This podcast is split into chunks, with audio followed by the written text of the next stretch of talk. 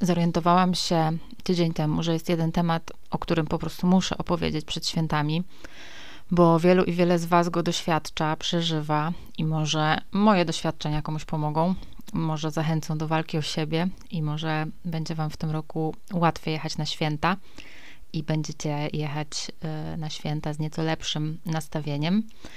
Niezależnie od tego, czy obchodzicie tradycyjne święta, powiedzmy chrześcijańskie, czy święta zimowe, czy po prostu sezon świąteczny, czy przesilenie zimowe, to nie zawsze jest czas błogości, spokoju i odpoczynku. Dla wielu osób to jest bardzo duży stres związany z przygotowaniem wigilii, e, jeśli obchodzicie wigilię, i stres związany z spełnianiem oczekiwań swoich czy swojej rodziny, i stres związany ze spotkaniami z tą rodziną. I rozmowy przy świątecznym stole utarło się już traktować po prostu jako, jak mem, że wiecie, muszą wjechać po kolei tematy takie jak aborcja, feminatywy, e, polityka, szczepionki, uchodźcy, tęczowe rodziny i że oczywiście trzeba się przy tym pokłócić. Ale oczywiście przy stole sporo jest też tematów dotykających Was, a właściwie dotykających nas pod takim względem naszego ciała, cielesności, związku, planów na przyszłość, w ogóle naszego życia. I wiele osób odczuwa stres przed jechaniem do rodzinnego domu albo odwiedzaniem babci, cioci i wujków, bo znowu będą pytania, a kiedy awans w pracy, a kiedy ślub, a czy wy w tej Warszawie to razem mieszkacie, czy jak? A już po ślubie trzy lata jesteście, to kiedy to dziecko? O, chyba ci się przytyło trochę. E, a masz ty tam kogoś? E, a może już y, nie jedz więcej tych pierogów? A co ty tam w tej pracy robisz? Siedzenie przed komputerem to nie jest poważne zajęcie. A nie masz pracy? No ale jak to? Nie możesz po prostu czegoś znaleźć? Jak w ogóle możesz nie pracować, tylko ilustrować opowiadania dla dzieci? To teraz po kolei. Po pierwsze, po pierwsze, wasze życie to nie jest sprawa waszych cioć, wujków, ani waszych rodziców, tylko wasza. I absolutnie nie musicie nikomu tłumaczyć się ze swoich wyborów. Tu polecam odcinek Trzy zdania, które zmieniły moje życie. Tam też o tym e, mówię. I naprawdę możecie żyć jak chcecie, z kim chcecie, mieć dzieci z kim chcecie, albo wcale ich nie mieć, tyć, chudnąć i jeść kurwa tyle sernika, ile tylko dacie radę. I oczywiście nie jest łatwo powiedzieć cioci, e, ciociu, przepraszam, ale to nie twoja sprawa. Nie mam pracy i nie muszę się z tego tłumaczyć. E, no to jest w chuj trudne. Więc często kończy się tak, że po takiej wigilii to sobie idziecie popłakać gdzieś do łazienki albo z kuzynem pokryją mu na papierosa i myślicie sobie, jaką to macie beznadziejną rodzinę, albo że wy to jesteście w ogóle też beznadziejni, bo nie spełniacie oczekiwań o tym, że będziecie mieć pracę na etacie, małżonka i dziecko. Ja na szczęście nigdy nie doświadczałam takiej świątecznej inwigilacji i moja rodzina generalnie jest naprawdę bardzo spoko. Ale też nie przepadam za rodzinnymi zjazdami, unikam ich jak mogę i zawsze e, pierwsza wychodzę i zawsze wpadam tylko na dwie godzinki, a czasami po prostu w ogóle też sobie to darowuję, bo zawsze czuję się jednak trochę jak piątek koło uwozu i jako osoba niepasująca do schematu i czasami jest dziwnie, bo to jest trochę tak, jakbyśmy rozmawiali w dwóch różnych językach albo jakby rozmawiali ze sobą ludzie wychowani przez małpy z ludźmi wychowanymi przez pingwiny. No wiecie, dwie rzeczywistości, dwie różne częstotliwości. I naszym bliskim często naprawdę nie mieści się w głowie, że można żyć inaczej niż oni żyją i inaczej niż wszyscy, w cudzysłowie, w ich czasach żyli. I to nie jest też mm, jakby wina nie jest kwestia winy, to jest kwestia bardziej świadomości. I na pewno część pytań z gatunku, a czy ty tam kogoś masz, bierze się z troski i z takiego przekonania, że właśnie największą wartością w życiu jest podążanie takim schematem i taką ścieżką studia, praca, ślub, dziecko, dom. Mm. I oczywiście też nie wszystkie te pytania mają pobudki takie po prostu no, troskliwe. Część płynie po prostu z ciekawości, jakiejś, nie wiem, rządzy plotek, albo z chęci porównania, kto ma lepiej, a kto ma gorzej, też czasami z takiego sztucznego umartwiania się e, czyimś losem, które wynika po prostu z nudy we własnym życiu, albo też z, nie, z niezadowolenia z tego swojego życia. Na przykład moja babcia regularnie mnie pyta, czy mam pracę. E, I nawet jak nie mam, albo pracuję sobie po prostu na freelance, to mówię jej, że mam i że wszystko jest w porządku i że zarabiam jakieś pieniądze. No ale już wybaczam to mojej babci, bo ona ma prawie 90 lat i już jakby po co mam ją denerwować, żeby jej wyjaśniać jakieś niuanse po prostu pracy na, na freelance. Ale wracając, chcę Wam powiedzieć, jak rozwaliłam kiedyś właśnie taką rozmowę przy stole, e, takie właśnie przepytywanki mm, o pracę, mieszkanie, związki e, i plany po prostu na życie. Mm, nie miałam jakoś ochoty wtedy akurat opowiadać i powiedziałam wtedy, że ogólnie mało co mnie z tych rzeczy interesuje, bo mm, leczę się na depresję. Jestem w terapii i tak naprawdę każdy dzień jest dla mnie walką i sukcesem jest, jeśli zrobię sobie kawę rano i zjem śniadanie. No i oczywiście mm, zapadła tak zwana konsternacja. Wiecie, tak rozwaliłam po prostu nastrój w 5 sekund. Nikt jakby totalnie nie wiedział, co powiedzieć. Y, I potem chyba wszystko wróciło jakby do normalnego takiego szemrania, wiecie, o polityce, o pierogach, no takie wigilijne rozmowy. Ale potem ciocia mm, wzięła mnie na tak zwaną stronę i zaczęła pytać już z taką autentyczną troską, czy może jakoś pomóc, czy jakie leki biorę i tak dalej, i tak dalej. No efekt był taki, że rzeczywiście wszyscy dają mi spokój. Jakby nie, nie mówię, żebyście też się przyznawali e, po prostu do czegoś, e, przyznawali, żebyście po prostu mówili o czymś takim szokującym dla rodziny przy stole wigilijnym, e, że niekoniecznie to musi być najlepsza taktyka, ale czasami takie powiedzenie głośno czegoś, czego nikt się nie spodziewa i wiecie, rozwalenie właśnie tych schematycznych rozmów może podziałać. Wiecie, to trochę tak jak komedia dziewięcioro nieznajomych. Nieznajomi. Film nieznajomi, czyli ludzie siedzący przy stole nagle zaczynają opowiadać sobie prawdę. Nie mówię, żeby iść dokładnie w tę stronę, ale na przykład powiedzenie, że ślubu nie będzie, bo tak naprawdę tu mamy kryzys w związku i chyba się rozstaniemy. Albo tak przytyłam, to jest moja sprawa i czuję się z tym świetnie. Mm, albo nie będziemy chrzcić dziecka, tak zdecydowaliśmy i to jest nasza decyzja może być takim kubłem zimnej wody. Um, oczywiście trzeba tu trochę odwagi, żeby zdobyć na takie wyznanie, ale zamiast odpowiadania, jak zawsze, wszystko dobrze, albo a się zobaczy, albo oj ciociu, um, trochę można po prostu zamieszać w tym płotku kijkiem. E, I też jeśli wasza mama na przykład mówi, że o, ale ja bym chciała, żebyście dziecko chrzcili, no to możecie powiedzieć, no mamo, rozumiem, ale to jest moje życie i mm, ja zdecydowałam, czy zdecydowaliśmy, że tego nie chcemy i możesz to zaakceptować i dalej się będziemy cieszyć świętami, albo możesz mieć po prostu żal i się dąsać przez wiele lat. I wiecie, bywa, że ktoś się obrazi, jak tak powiecie, y, że na przykład powiecie, że to nie jego sprawa, wasza waga albo wasz związek. Albo jak powiecie, że nie życzycie sobie komentarzy dotyczących waszego wyglądu, chłopaka, dziewczyny, pracy. Mm, no, zdarza się, zdarza, zdarza się, że ktoś się obrazi, ale są tutaj dwie rzeczy, które chciałabym, żebyście sobie wzięli do serca, bo mi one bardzo pomogły. Pierwsza jest taka, że stawianie granic jest bardzo umacniające. Jeżeli zrobicie to raz, to gwarantuję Wam, że poczujecie w ogóle większą sprawczość w życiu i po prostu poczujecie się lepiej. Ja dzisiaj w ogóle nie mam problemu z powiedzeniem: Nie jestem dzisiaj w nastroju na rozmowę, zadzwonię kiedy indziej.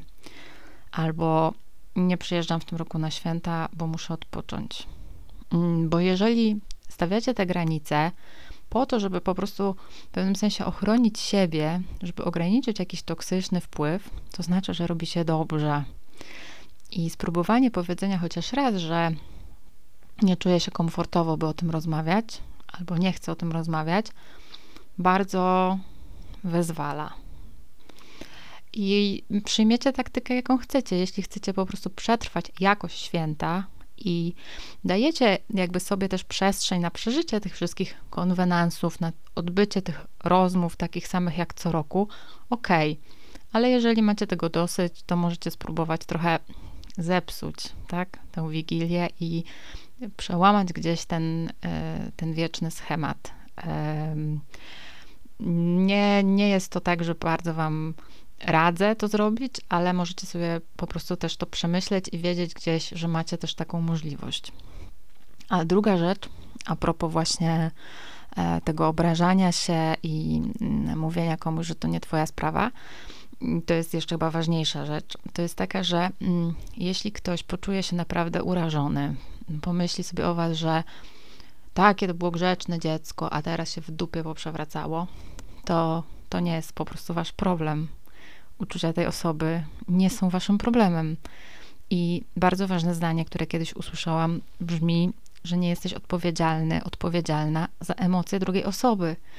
I jeśli ktoś mówi rzeczy w stylu, o Jezu, tak się narobiłam, tak się napracowałam przy tych pierogach, a ty nawet nie chcesz przyjechać do nas, to to jest po prostu szantaż emocjonalny. Tak samo jak szantażem jest zachęcanie na przykład do zjedzenia karpia, jak nie jecie ryb. A, oj zjedz, specjalnie stałam po niego w kolejce trzy godziny. No nie, jeśli mówicie nie, to znaczy nie. I tak samo, nie wiem, jak chcecie trzymać dietę w święta i wam na tym zależy, a ktoś was namawia i namawia i namawia do zjedzenia serniczka, no to jest po prostu takie, wiecie, no nieszanowanie tego, co mówicie. Więc w każdym razie, do brzegu. Bywa, że ktoś się obrazi za to, co powiecie. Że nie chcecie przyjechać na święta, tylko zostać na chacie i oglądać Kevina i jeść maka. No, mi się zdarzało, zdarzało mi się nie przyjechać na święta. E, raz, że miałam przez lata pracę, która wiązała się z byciem e, w redakcji, nawet w Wigilię czy w pierwszy dzień świąt. Mm, potem też bywało różnie, bo miałam różne tam kiepskie reakcje rodzinne i nie chciałam jechać na święta albo logistycznie coś było bardzo skomplikowane. I wiecie co, no pewnie ktoś się parę razy obraził, że nie, nie chce przyjechać. I wiecie co? Trudno. Jak jest ta osoba spoko człowiekiem, to się za rok odobrazi i zrozumie, że kluczem nie jest wywieranie takiej presji i przymusu, że musicie przyjechać, tylko chodzi o to, żeby ktoś chciał przyjechać i chciał spędzić święta z rodziną. A jak nie zrozumie, no to serio, czy chcecie mieć taką osobę w swoim życiu? Teraz powiecie, no ale to jest rodzina, przecież rodziny się nie wybiera. Trzeba z rodziną jakieś stosunki utrzymywać. I teraz tutaj polecam Wam zrobić sobie takie ćwiczenie, jakby dlaczego myślicie, że wspólne geny sprawiają, że w jakikolwiek sposób jesteście coś drugiej osobie winni że jesteście od niej jakoś zależni. Nie mówię tu o zależności dziecka od rodziców, ale mm, że jesteście zależni od humoru waszej ciotki. Na szczęście dzisiaj naprawdę żyjemy w takich czasach, że można sobie wybrać swoją własną rodzinę. I wcale nie muszą was y, łączyć więzy krwi. I ta krew, to wiecie, to, to już nie Wiedźmin, to już nie gra o tron, gdzie krew jest najważniejsza. Ja na przykład jestem bardzo blisko z kilkoma osobami z rodziny męża mojej mamy, z którą, z, znaczy z tymi osobami no nie łączą mnie żadne więzy krwi, ale wybrałam ich jako moją rodzinę i chcę z nimi spędzać czas i po prostu y, no, są cudowni.